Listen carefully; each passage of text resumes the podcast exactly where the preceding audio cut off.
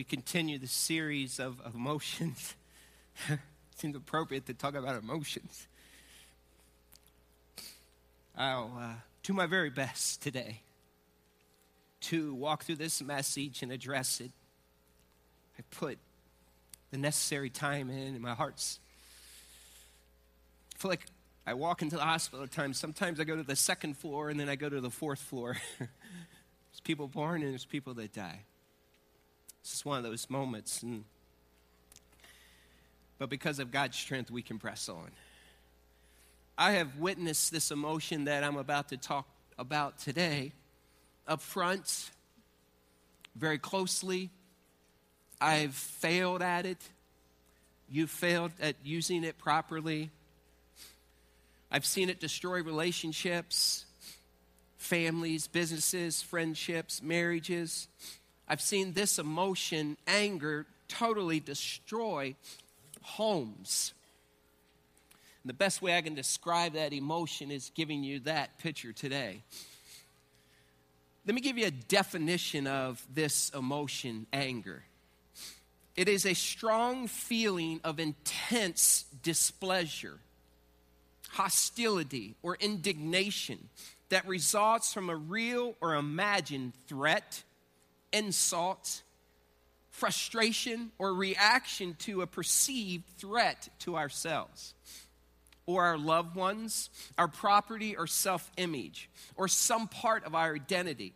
Anger is a warning bell that tells us that something is wrong. It's this warning bell that God has placed into our emotions. It's this thing that we emote. It's like something's not right. Something in me is bothered. Something about that causes me to feel this bell going off inside of me. Anger has three components to it. The first of which is a physical reaction. And it usually starts with a rush of adrenaline and responses such as increased heart rate, blood pressure, and tightening muscles, often known as the fight or flight response. It's that little trigger inside of you that causes your blood to boil in different terminology. It's that little trigger inside of you that causes your heart rate to increase. It's that bell that goes off that causes you to tighten your muscles. It's that response that something is happening to me that I don't like. All of us have experienced this emotion.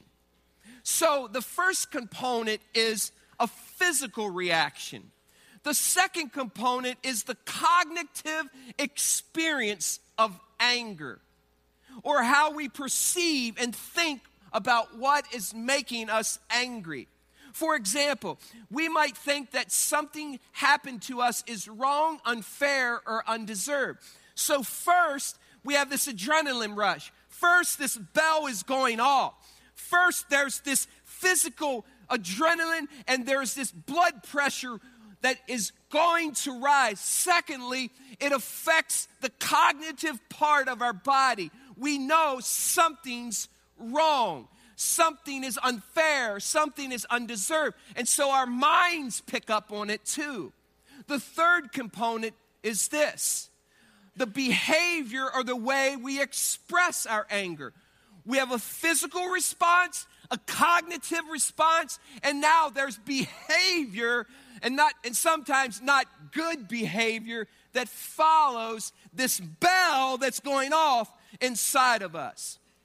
And there's a wide range of emotions and behaviors that signal that it's anger. We may look and sound angry. We may turn red. We may throw chairs across a basketball court. We may raise our voices. We may clam up. We may slam a door. We may storm away or otherwise signal to others that we are angry and we want you to know that we are angry. We may also state that we are angry and why and respond to it. I often think that we do that well with our kids. We see that they're angry. We look at their behavior. We don't like the way they're interacting with kids, their brothers and sisters or siblings. And so we give them a response. We discipline the behavior. We give them time out. I've often thought that adults are the ones more often that need to sit in the corner than the children do. Wouldn't it be awesome in the workplace if you just saw one of your employees sitting in the corner? We're quick to tell children what they do, but wouldn't it be great if once in a while you could just motion to your boss and there he sits in the corner? Everyone experiences anger, and it can be healthy. It can motivate us to stand up for ourselves and correct injustices in our world. When we manage anger well, it prompts us to make positive changes in our lives and situations. However, mismanaged anger is a counterproductive and can be very unhealthy. When anger is too intense, too out of control, too misdirected, and overly aggressive, it can lead to poor decision making and health problems and poor problem solving.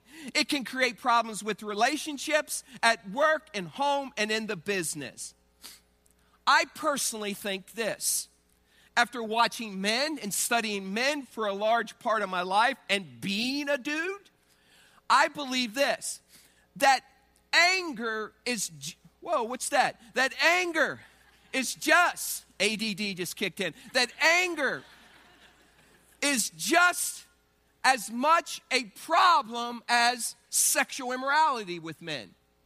Yet we don't address what we would call, I have a temper, or he has a temper. In fact, Paul knew this. And even when he began to select leaders for the local church, whether they were overseers or elders, or they were pastor elders, he made sure that you didn't put men into the, the, the, the office of leadership if they didn't have their anger under control. Just listen for a second why I believe that's true. Paul gave us a list in Titus and Timothy for attributes, characteristics of leaders and elders in the church. First, he said this in Titus 1 7 that they should not be overbearing, not pushy, not obstinate, or a man who has to have his own way, or not have this perspective, my way or the highway. That man should not be leading a group of people called the local church because anger will destroy. Anger that's not managed well, anger that's misdirected will divide. Paul also said this in 1 Timothy 3 3 that this leader should not be quarrelsome, not a brawler, not pugnacious, not combative or thin skinned. In fact, he tells us that they should have no part of leadership. Titus 1 7, another qualification of a leader in the local church.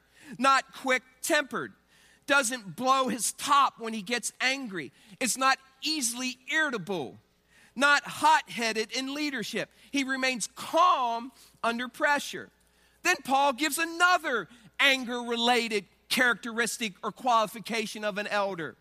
In 1 Timothy 3 3 said, not violent, not a quick striker, not a physical or verbal abuser, not quick to pick fights, mastered of, of intimidation, or thinking that he deserves better. And then Paul says this about qualifications of a leader, elder, pastor in a local church. He says in 1 Timothy 3 3 that he should be gentle, a man who considers the whole picture before acting. He protects and does not humiliate. Now, when you think, how many times, even in that list, he said something about anger related behavior. And when you watch relationships, how many relationships are destroyed in our world because a man doesn't have control of his anger? I believe that might be the number one failure and, and also weakness of men in our world, but often it's not addressed. Let me just say this even our leaders, your elders here at Grace Community Church, they are these kind of men. They have their anger under check. And these men are Keith Puckett, Craig Coble, Jeff Tensley, Darren Holsopple, Chad Weldy, Dave Pinion, and John Corbin. These men have the qualifications and they lead you well. So, if Paul thought it was that important, and scripture is laced with these admonitions of knowing we better have it under control, then you and I better take a close look at it too. Let's do that. Turn to Ephesians chapter 4, and I'll show you what Paul had to say regarding anger, this emotion. If you need a Bible, hold your hand up. Our ushers will be glad to put one in your hand. Turn to Ephesians chapter 4, and we're going to read verse 26 through 32. Ephesians chapter 4, verse 26 through 32. When you find that, stand and we'll read it together. Ephesians 4, verse 26 through 32. Look what Paul says to the church at Ephesus 26 to 32. Let's read this out loud. Ready? Read. In your anger, do not sin. Do not let the sun go down while you are still angry, and do not give the devil a foothold. Anyone who has been stealing must steal no longer, but must work, doing something useful with their own hands, and they must have something to share with those in need. Do not let any unwholesome talk come out of your mouths, but only what is helpful for building others up according to their needs, that it may benefit those who listen. And do not grieve the Holy Spirit of God, with whom you were sealed for the day of redemption. Get rid of all bitterness, rage, and anger, brawling, and slander, along with every form of malice. Be kind and considerate to one another, forgiving each other. You may have a seat. Thanks for finishing up that verse for me. Some of you today might say, Well, I don't have to worry about this message. I can't wait till next week. But you need to talk to her, Pastor Jim, or you need to talk to him, because I know what Monday morning's going to be like. Some of you might say, Well, you need to talk to my coach. You need to talk to my boss. And you might even say this doesn't apply because you think that you don't get angry. The Bible tells us this that God Himself gets angry. In the Old Testament, there's passage after passage of God's anger. In the New Testament, Jesus Himself was angry yet did not sin. And we are created in the image of God, and we bear the DNA of our God who who, who rules the world and created us. This verse says this in 426 In your anger, do not sin. In other words, you and I will be angry. Do not let the sun go down on unresolved anger, or do not let your anger be unchecked, or it will destroy you. It's very dangerous to not address this sin, which it can move into. It's dangerous to not address this emotion that has a righteous side and an unrighteous side. In either case, it could start out as a righteous anger, and if it's not resolved, and you could respond out of that in a sinful way. Paul says, look what it produces. It produces unwholesome talk. This sin is in the list of a, a, bunch of sins. Yet, even in the midst of it, it's bookcase between forgiving and putting away anger, brawling, slander. And it begins by do not be angry. And in the midst of that, the outplay of that is sin, sin, sin, sin. Think how many times you've seen someone blow their top and out of their mouth came these words that was related to this emotion that they didn't respond to correctly. And when we respond in anger in a sinful way, it grieves the Holy Spirit. So Paul says this there's a list of sins. He says, get rid of all of it, not just tomorrow or Tuesday and hold off on Wednesday. Get rid of all bitterness, rage, anger, brawling, slander, along with every form of malice. Get rid of it and instead be forgiving and kind to that person who has wronged you. So you might be asking today, how, how do we do that, Pastor Jim? Okay, I know I feel angry right now. Right now, when you started talking about this emotion, this person came to mind, or this, this workplace came to mind, or this, this ex came to mind, or this pastor came to mind, or this coach came to mind, or, or, or, or, or this situation came to mind. How can I manage this anger? How do I know if it's, if it's sinful anger or righteous anger? You might be asking that question. Well, I'm glad you asked because Nehemiah in the Old Testament we're familiar with.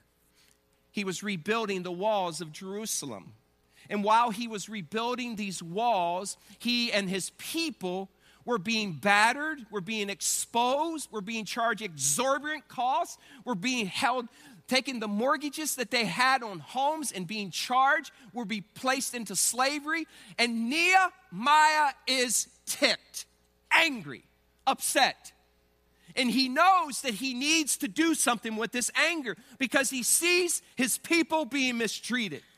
And so he has a choice to make. What will he do with this adrenaline rush? What will he do with this, this pulse rate that's going faster than what it was yesterday morning? What will he do with this blood pressure that's very high? What will he do with this red face? We have to respond to our anger too. Look what he does. Look at Nehemiah chapter 5. Turn back to the book of Nehemiah. And we're going to look at verse 6. Let's see how Nehemiah walked through some anger in his life. Let's see what our response should be. Let's see what God would want us to do. Nehemiah chapter 5 and verse 6 says this When I heard their what? Outcry and these charges in verse 6. When I heard their outcry and these charges, I was very what? Angry. The very first thing, let me just help you out here. The very first thing that you and I must do when we know this is really bothering me. I know if I don't address this issue, someone's going to be in my path today and it's not going to be good. I need to respond to this in a godly way because this thing that's stirring inside of me, this emotion that's stirring inside of me, must be addressed. So we must first acknowledge that we're angry. So, what did Nehemiah do? Well, he wrote it down. And he said, I was angry. Now, what do some of us do when it comes to anger? Someone might see that our face is red. Someone might see that our pulse is racing. Some of us might see that our eyes get really beady. How many times have you looked at someone that you know and care about and say, You're really upset, aren't you? And they say, I'm not mad. Well, tell your face that. Tell your blood pressure that. And so some will stuff it, some will try to deny it. And I'm going to show you here in a few minutes that that's not a proper response. We must bring it to light. We must do like Nehemiah did here. What did he do? He brought it out, he didn't suppress it. He says, I am very angry. Pause for a second here. Anger is not intrinsically evil or sinful, but it tells you that something is not the way you desire it to be. And it could either be a good or bad reason. So if your desire is a noble desire or a godly desire and it doesn't happen, you know what? You could be angry because of that. If your if your desire is not a noble one and a sinful desire and it doesn't come your way, you could be angry about that. So you have two sides of the coin. And so, but the first thing you must do in either case is say, I'm feeling angry about this.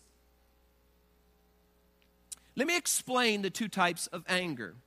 There's a righteous anger that stems from the mistreatment of others, or when you feel compelled to rectify a holy, unholy decision. Let me give you an example in my own life. When I travel to Thailand and Cambodia. And here in May, I have an opportunity to lead another group from Grace to go visit our precious children that we as a church have rescued and, and you support and pray for. And every time when I go to Thailand, when I ride through the, the city and we, we, we find ourselves walking in the city, and when I walk by a brothel, and they're everywhere, e- everywhere, and when I see the flashing lights, and I see these, these young Thai girls, some 11, 12, dressed like they're 20 or 30, standing outside. And then when I see these Western men walk into this place, and as I'm riding by, I am angry. I am ticked off. I find myself just, Lord, I'm angry. I acknowledge that I'm angry. And out of that, I have a response to that. I need to respond to that anger. And you should know what I do? My response to that isn't taking an AK 47, walking inside, and shooting every man that's in there. That would be a sinful response. But you know what I do? I do for one what I wish I could do for everyone. I go and I hug our Thai girls. And I make sure that I will be an advocate for them from Grace Community Church, that we will protect them, that we will not let some Western man take advantage of them. That's what I do in response to my anger. Because if I didn't have a response to that, it could go bad quickly. And we see it go bad quickly in cases. But the Bible is clear. Even Jesus was very angry. Matthew 21, 12 to 13. He walked in and he turned some tables. Do you think Jesus went in to the temple area and the synagogue? Do you think he walked in and said, Hey, I need a little help. Can we turn this table upside down? Hey, let's fold up the legs while you're at it. Hey, let's put it against the wall. I'm angry. No, he went in there and he was upset that they were turning this place into a den of thievery and robbing God's presence. And so he went in there and he just made a firestorm and said, You get out of here. Righteous anger. The Old Testament is littered with Christ's symbolization of the angel of the Lord. We, it's also littered with God's response. And therefore, the Lord's, listen to this in Isaiah chapter 5, 25. This is God speaking about himself. Therefore, the Lord's anger burns against his people. His hand is raised and he strikes them down. The mountains shake. The dead bodies are like refuge in the streets. Yet for all this, his anger is not turned away, his hand is still raised. However, even righteous anger can go south quickly, like the example I just talked to you about if I were to walk into these brothels. And sometimes we see it in our world someone who has a real passion and sees this injustice in our world.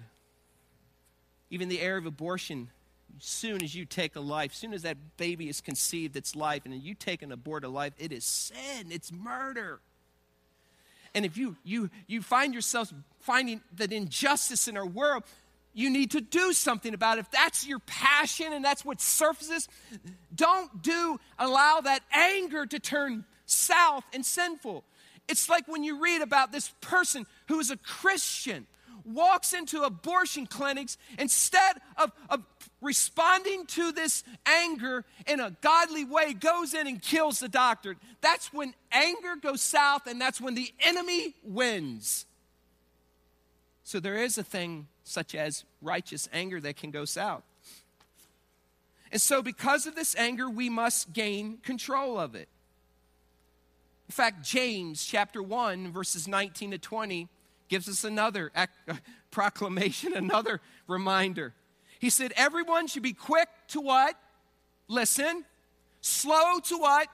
Speak. And slow to become what? Angry. Because, he says, human anger does not produce the righteousness that God desires. So we're supposed to be slow to speak, quick to listen, and slow to become angry. We're not supposed to just, oh, I feel this emotion. Blah. We're supposed to be slow to anger. Why does James remind us of that? Because he knows it's damaging. There are two unhealthy responses to anger. I would call them spewers and stewers. Let me demonstrate. A spewer is someone who, who feels this emotional response and they feel the need to let you know how they feel and say, oh no, here he comes. It's like, and so it's just, you know those people, don't you? Right now, you need to elbow one of them. You know what they're like. And you know that that's an ungodly response. Have you ever met someone like they're upset, they're angry, and they just litter the workplace. They just litter the place that they're at with words and screaming and just spew it out. Then there are those who I would say are stewers. They like they're like a crock pot. It's like they just let it in there and it just kind of simmers all day long and you look at them and you say, "Hey, are you mad?" "No, I'm not angry." And they just suppress it, but you know by their facial response and you know that sooner or later Mount St. Helens is going to erupt. Both of those responses aren't godly responses. Both of those are sinful responses. We're supposed to acknowledge, I am angry. I know I'm angry. And then we have to determine is it a godly anger or is it an ungodly anger? Is this emotion I'm feeling coming from God or coming from the enemy? And so, spewers, they, they, they just come after you with words. They'll curse, they'll throw chairs, they'll scream. Stewers will sulk and pull away. And they try to make their body absorb this. It's like they make their bodies absorb all this stuff in their internal organ. And you'll see that, that stewers, people have a crock pot response to, to anger, they have all kinds of ulcers they're just loaded with, with uh, internal problems because they make their body become a shock absorber to it. It's like, it's in there going like this, and they're saying, okay, it's okay. And, and the liver's going, quit it, quit it, quit it, quit it. And so their intestines is trying to wrap it around. It's like it's spinning around. The intestines are trying to shut it down. And your body becomes an absorber. Let me tell you, that's not healthy if you didn't recognize it. You might say, well, I just can't stop my response to my anger. I just got to spew it out. I have to get it off my chest. Have you ever seen those people? I just had to get it out and I just feel better about it. Sorry you were in the way. See, you know those people, don't you? Yet my Bible and your Bible says in the epistles, God's electric power company, Galatians, Ephesians, Philippians, Colossians, he tells us, Paul says, the fruit of the Spirit is love, joy, peace, patience, kindness, goodness, faithfulness, and self control. Oh, we don't like that one though, do we? And, and like we feel like somehow that's like like we don't need that one. And someone say, "Well, I'm just not a disciplined person." Well, let me tell you something. The fruit of the spirit is self-control and that's discipline. It's that you choose not to use self-control. And the moment you choose not to have self control with this response to anger or any other area in your life, the minute you begin to say, Well, I'm not good, I can't do that, I don't have this, I, I, I, can't get up early, I can't stay up late, I can't, I can't, I can't, in regards to doing godly disciplines or godly responses, what you're saying is, I choose not to walk with the fruit of the Spirit in my life. Let me, let me tell you how much more in control than you, than, than you realize you are. Now, this probably never happened to you but you had an argument with your wife or husband. I know that never happened to you. And so maybe you're like someone who verbalizes it. Maybe you you grew up in a home where everyone yells, ah, and the kids are howling over in the corner. I'm not saying this is healthy, by the way. I just, it's just, every once in a while you see that. It's like there's mom and dad are at each other, and the, the kids are like, oh, or maybe it's a, a, child and a parent, and you're back and forth at each other, and you're saying, I don't have any control over it, Pastor. And then the phone rings, and it's your best friend. Hey, how you doing? yeah, yeah, yeah. You can come over at five. Can you hold on a second? How much control do we really have? None of us have ever been guilty of that, have we? So, some of us have been more guilty than others, the way it sounds. we have more control than we realize. Even this week, I found myself becoming impatient with a situation. It was like, I don't like what I'm feeling. I was starting to get angry. It's like, okay. And so I, I was sitting there. It's like, I'm in the midst of this message. And so I'm, I'm, I'm, I'm acknowledging I am angry. I must gain control of this. And I found myself saying, Lord, I don't like my response to how I'm responding right now. Dear God, would you help me to respond in a godly way? Let me tell you what happened. Almost immediately, this person was, was my response to this person completely changed. And I remember sitting there thinking, oh, that really does work. It's amazing what happens when you bring God into a situation like that. So, Nehemiah, he's angry. He acknowledges, I'm angry. He, he, he puts it out there. He says, I'm angry. Then we must gain control of our anger. Watch what he does. Look what Nehemiah does next. Verse 6 says, When I heard their outcry and these charges, I was very angry. 7 says, I pondered them in my mind. Cognitively, I thought about it. And then accused the nobles, officials. I told them, You are. You are charging your own people. So I called together a large meeting to deal with them and said, As far as possible, we have bought back our fellow Jews who were sold to the Gentiles. In other words, quit doing what you're doing now you are selling your own people only for them to be sold back to us. They kept quiet because they could find nothing to say. He gained control of his anger. What did he do? He pondered to himself, cognitively said, Okay, I don't like the way I'm feeling. Something's wrong. I'm angry. I need to resolve this. I need to do something with this anger. And so, what did he do? He, he took time I say this often we just need to count to 20. Just count to 20. If you feel the need to respond out of this anger and you haven't taken the necessary time to ask the Holy Spirit to help you respond to that, a prayer step to that might be just one, two. Imagine what would happen in our world if people actually mentally counted to themselves 20 before they said what they were thinking in that moment. I often tell people this in marriage counseling. If you have a rift between your husband and wife, and you know that you're feeling angry, there's this emotion that's brewing underneath, and you know that if you respond out of that, that it's not going to be good, that you're going to be in the doghouse and she, you're going to be on the couch. The thing to do, I always tell them, count, but then go grab your wife and just hold her for 30 seconds and just count the 30. Even though you don't want to, just, just hold her. It's amazing what happens when you soon realize, man, my response to that was horrible. I love this woman. When a man finds a wife, he finds a gift from God, favor from the Lord. It's often what happens when you begin to gain control of the situation in your mind everything changes on the outside of our lives too. We must gain control. So Nehemiah gains control. Way too many anger issues that just pop up out of nowhere are because of unresolved problems. The explosion that we see is only the tip of the iceberg.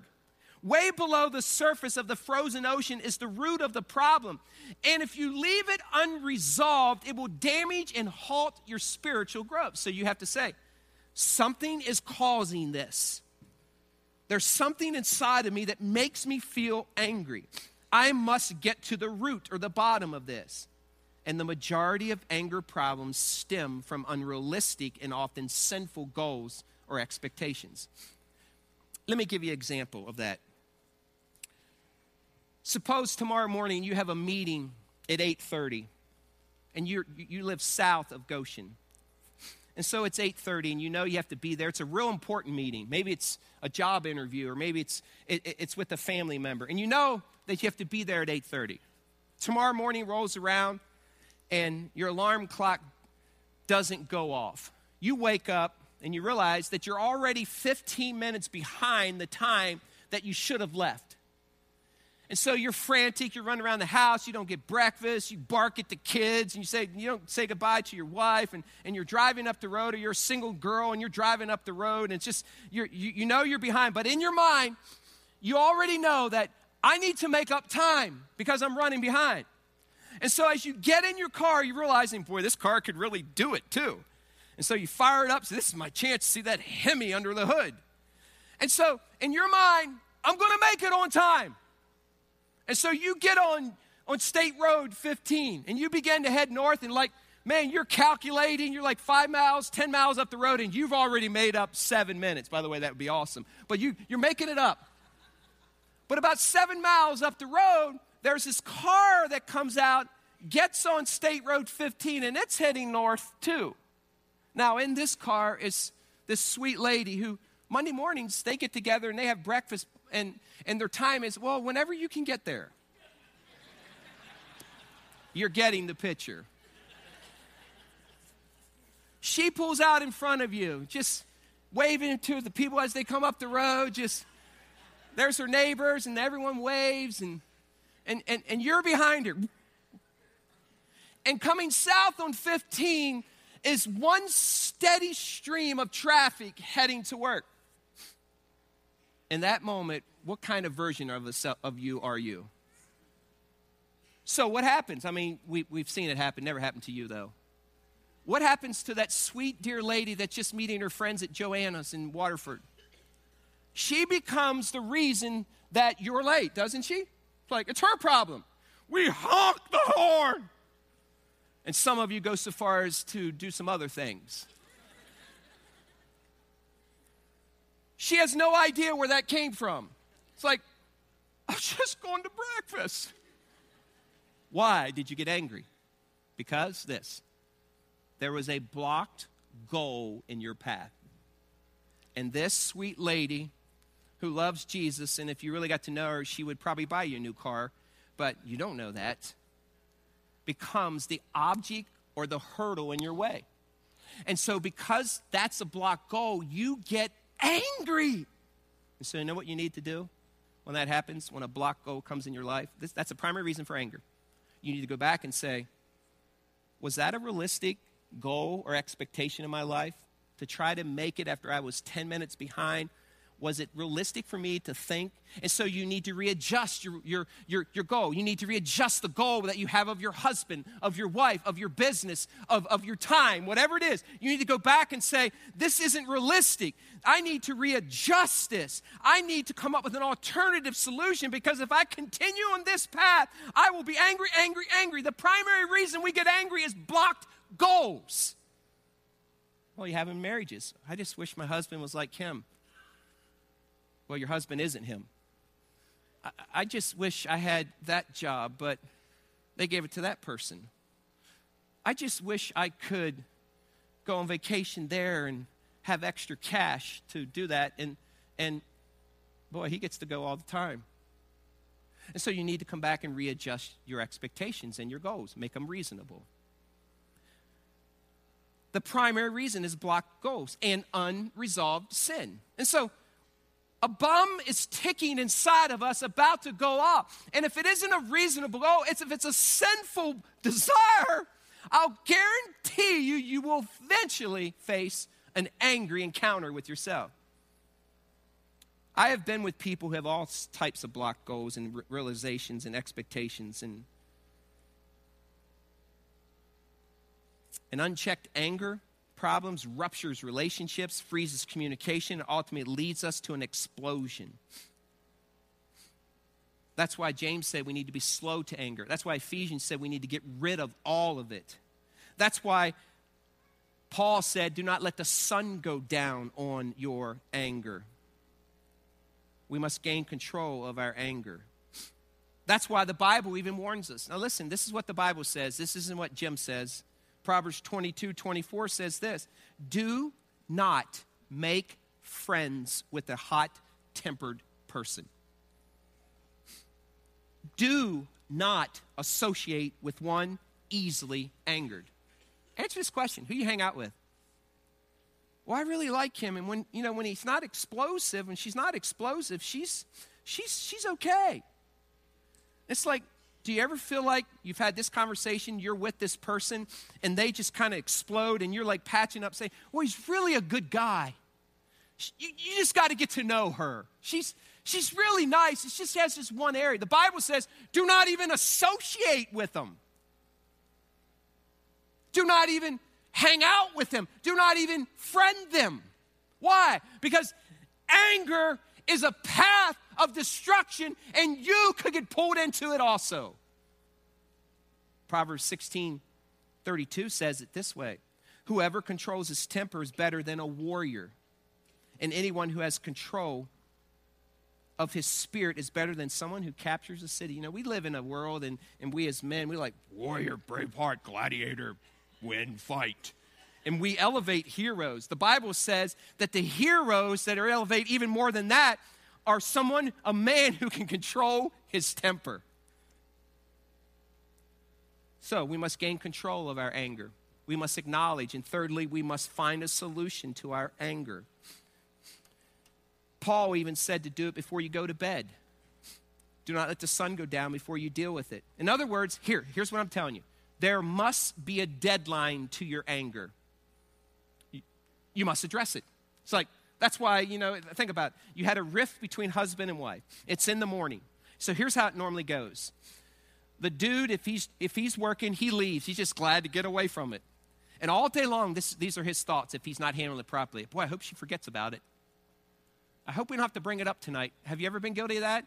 Come on, come on, come on, bunch of chickens.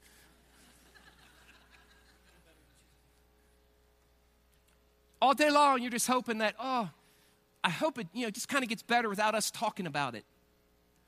And so, you know what you do? You don't want to talk about it. And so maybe if you're the, the, the gal, maybe you stuff it. Maybe you're a stewer. And the Bible says, Paul says, you better deal with it. You better bring resolution to this anger because if you go to bed angry, you know what happens? There's a rift, there's a divide. You've given the devil a foothold. And as soon as you give a devil a foothold in this relationship, you can't shut the door, you can't close it. And if you open just a crack to get his foot in, he will come in there and he will put chains, he will put that marriage in bondage. And some people say, why is marriage so difficult? Because it's opposed by an enemy. Isn't that right? I mean, think about all the relationship issues. Why is there so many relationship issues? Because Satan doesn't want healthy, godly relationships. So you must find a solution. Put a deadline on your anger. So think about whatever that thing is.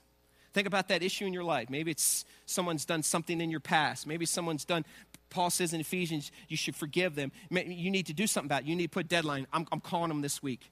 You need to confront them in love and say, even for my sake, we need to deal with this. I can't go on because every so often this, this emotion of anger comes up when I think about you. Every so often, and I need to deal with this. You better put a deadline on it because if it continues to simmer, if it continues to, to cook, if it continues to just spew every once in a while, there will be nothing but ruptured, fractured relationships, destruction in your life. Don't let it fester. Don't let the bomb gain more fuel. Get rid of all bitterness. And sometimes, here's the reality we're harder on those that are closer to us and that we love the most than we are a stranger. Let me explain. It's like someone could say something to us. We could be on a, a street in America, walking down the street, and, and, this person could walk by, just having a bad day, and for some reason we're in their path, and they could curse at us and flip us off, and we could say something like, Wow, they must be having a bad day.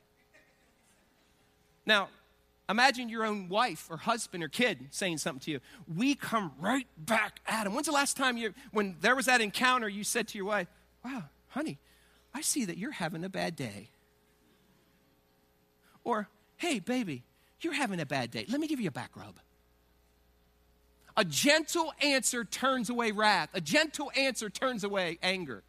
Sometimes the people that we're the hardest on are the ones that are closest to us. So Nehemiah, what's he do? Look, he, he finds a solution. Verse 9. So I continue. What are you doing? What you're doing is not right. Shouldn't you walk in the fear of our God to avoid the reproach of our Gentile enemies? And I, my brothers, and, men, and my men are also lending the people money and grain. But let us stop charging interest. Give back to them immediately their fields, vineyards, olive groves, and houses. And also interest you are charging them. 1% of the money, grain, new wine, and olive oil. He's coming up with a solution. He's communicating what's making him angry. Verse 12. And they said, We will give it back. You probably never heard that in your house, but it happened here. They said, And we will not demand anything more from them. We will do as you say. Then I summoned the priests and made the nobles and officials take an oath to do what they had promised. I wrote it down. I also shook out the folds of my robe and said, In this way may God shake out of their house and possessions anyone who does not keep this promise. So may such a person be shaken out and emptied. At this, the whole assembly said, Amen, and praise the Lord. And the people did as they promised. Now, not every encounter is going to end that way. But I tell you what, the tone and reflection or inflection of your voice, a gentle answer in the time of anger will dismantle an angry person. You must find solution. It might not be you get what you want, but there might be a compromise, but you can't respond back in a sinful way. It might mean we forgive someone that has wronged us in our past so that the anger is washed away, so that it does not stay inside of us forever.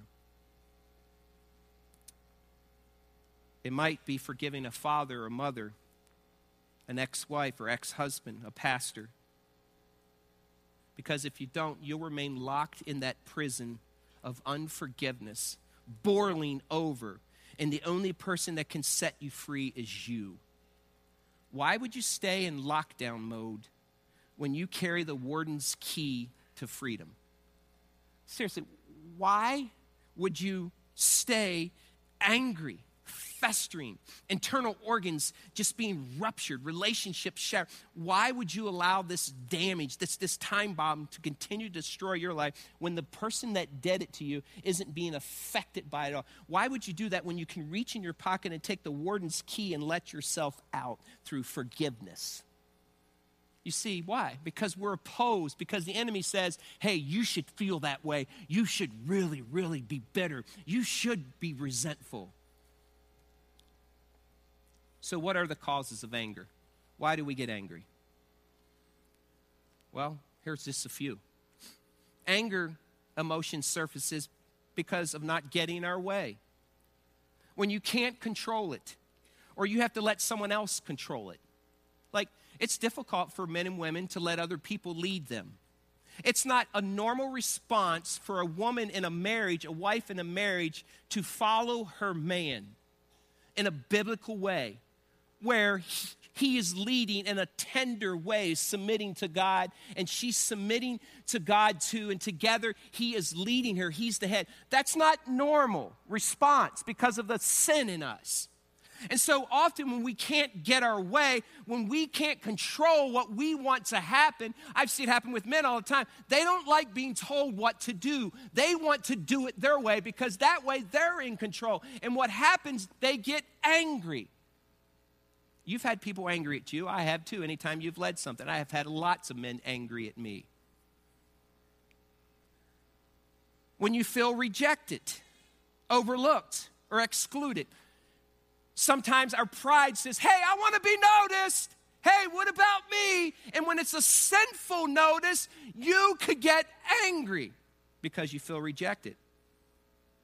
Anger can surface because of loss losing something that we cherish, such as a sweet person like Al Reed or Cheryl McBride. We ask these questions God, why? I don't understand. And so you have to say, I'm angry. You have to ponder it. You have to find a conclusion or resolution to that thing. Anger comes because of disappointment, unmet expectations. I wish he would have done that for me. How come you didn't do that? I wish you would have gotten a, a B instead of a D. I wish, I wish, I wish, I wish this would have happened. I wish, I wish I would have got that job. I, I, I, I wish I could have had that house. I wish we could have went here. I wish, I wish we would be farther along in our relationship. All these disappointments, anger can come all of a sudden because it's blocked goals. We got to go back and set realistic expectations. It can become because of injustice when we see people mistreated by the way, it should bother you. Anger comes because of feeling inadequate. When you begin to compare yourself to someone else instead of finding your identity in Jesus Christ, anger comes in. I want to ask you a few questions. Would you stand with me in closing? I'm going to ask you just to let the Spirit of God kind of just reveal, illuminate, acknowledge, implore, convict, and ask yourself do I have some unresolved anger in my life? Am I harboring unrighteous anger? So I got some questions for you. Think on these and respond with the Spirit's leading. Is my anger directed towards another person?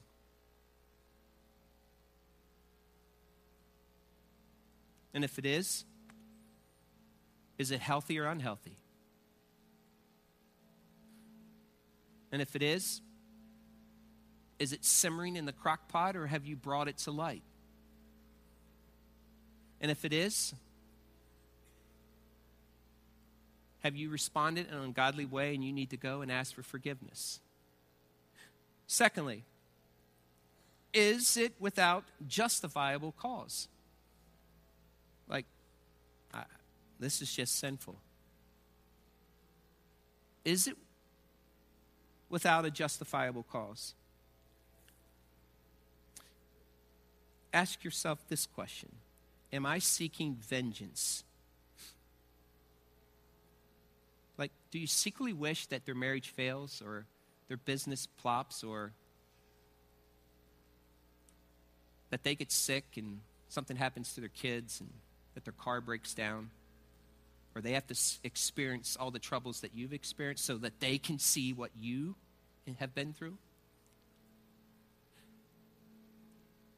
How about this? Am I cherishing anger? Do you like it? Like, I like just telling people off. I like stuffing it and manipulating my husband or my wife and getting what I want. I like turning my back to him in bed because I know when I do that, he'll buy me a gift. Do I have an unforgiving spirit? Am I harboring something against someone and I refuse to give it up? And lastly, is your landscape littered with people blow ups? Like, is it like, well, it's only three times a year? Is it like, well, this isn't going to go good? Are you just using that as an excuse? That, that's just the way I am. Lord, I pray that we would respond correctly to anger because here's what we know, God. I know from experience when I fail miserably that it fractures, it divides, it blows up relationships. God, I pray that there would be some deadlines this week to our anger. I pray that we would admit it, we'd bring it to light, we would gain control over it and we would find a solution to it, God. Give us a path to freedom this week in victory, God, please. May anger no longer rule our lives. In Jesus' name, amen. See you next week. God bless you.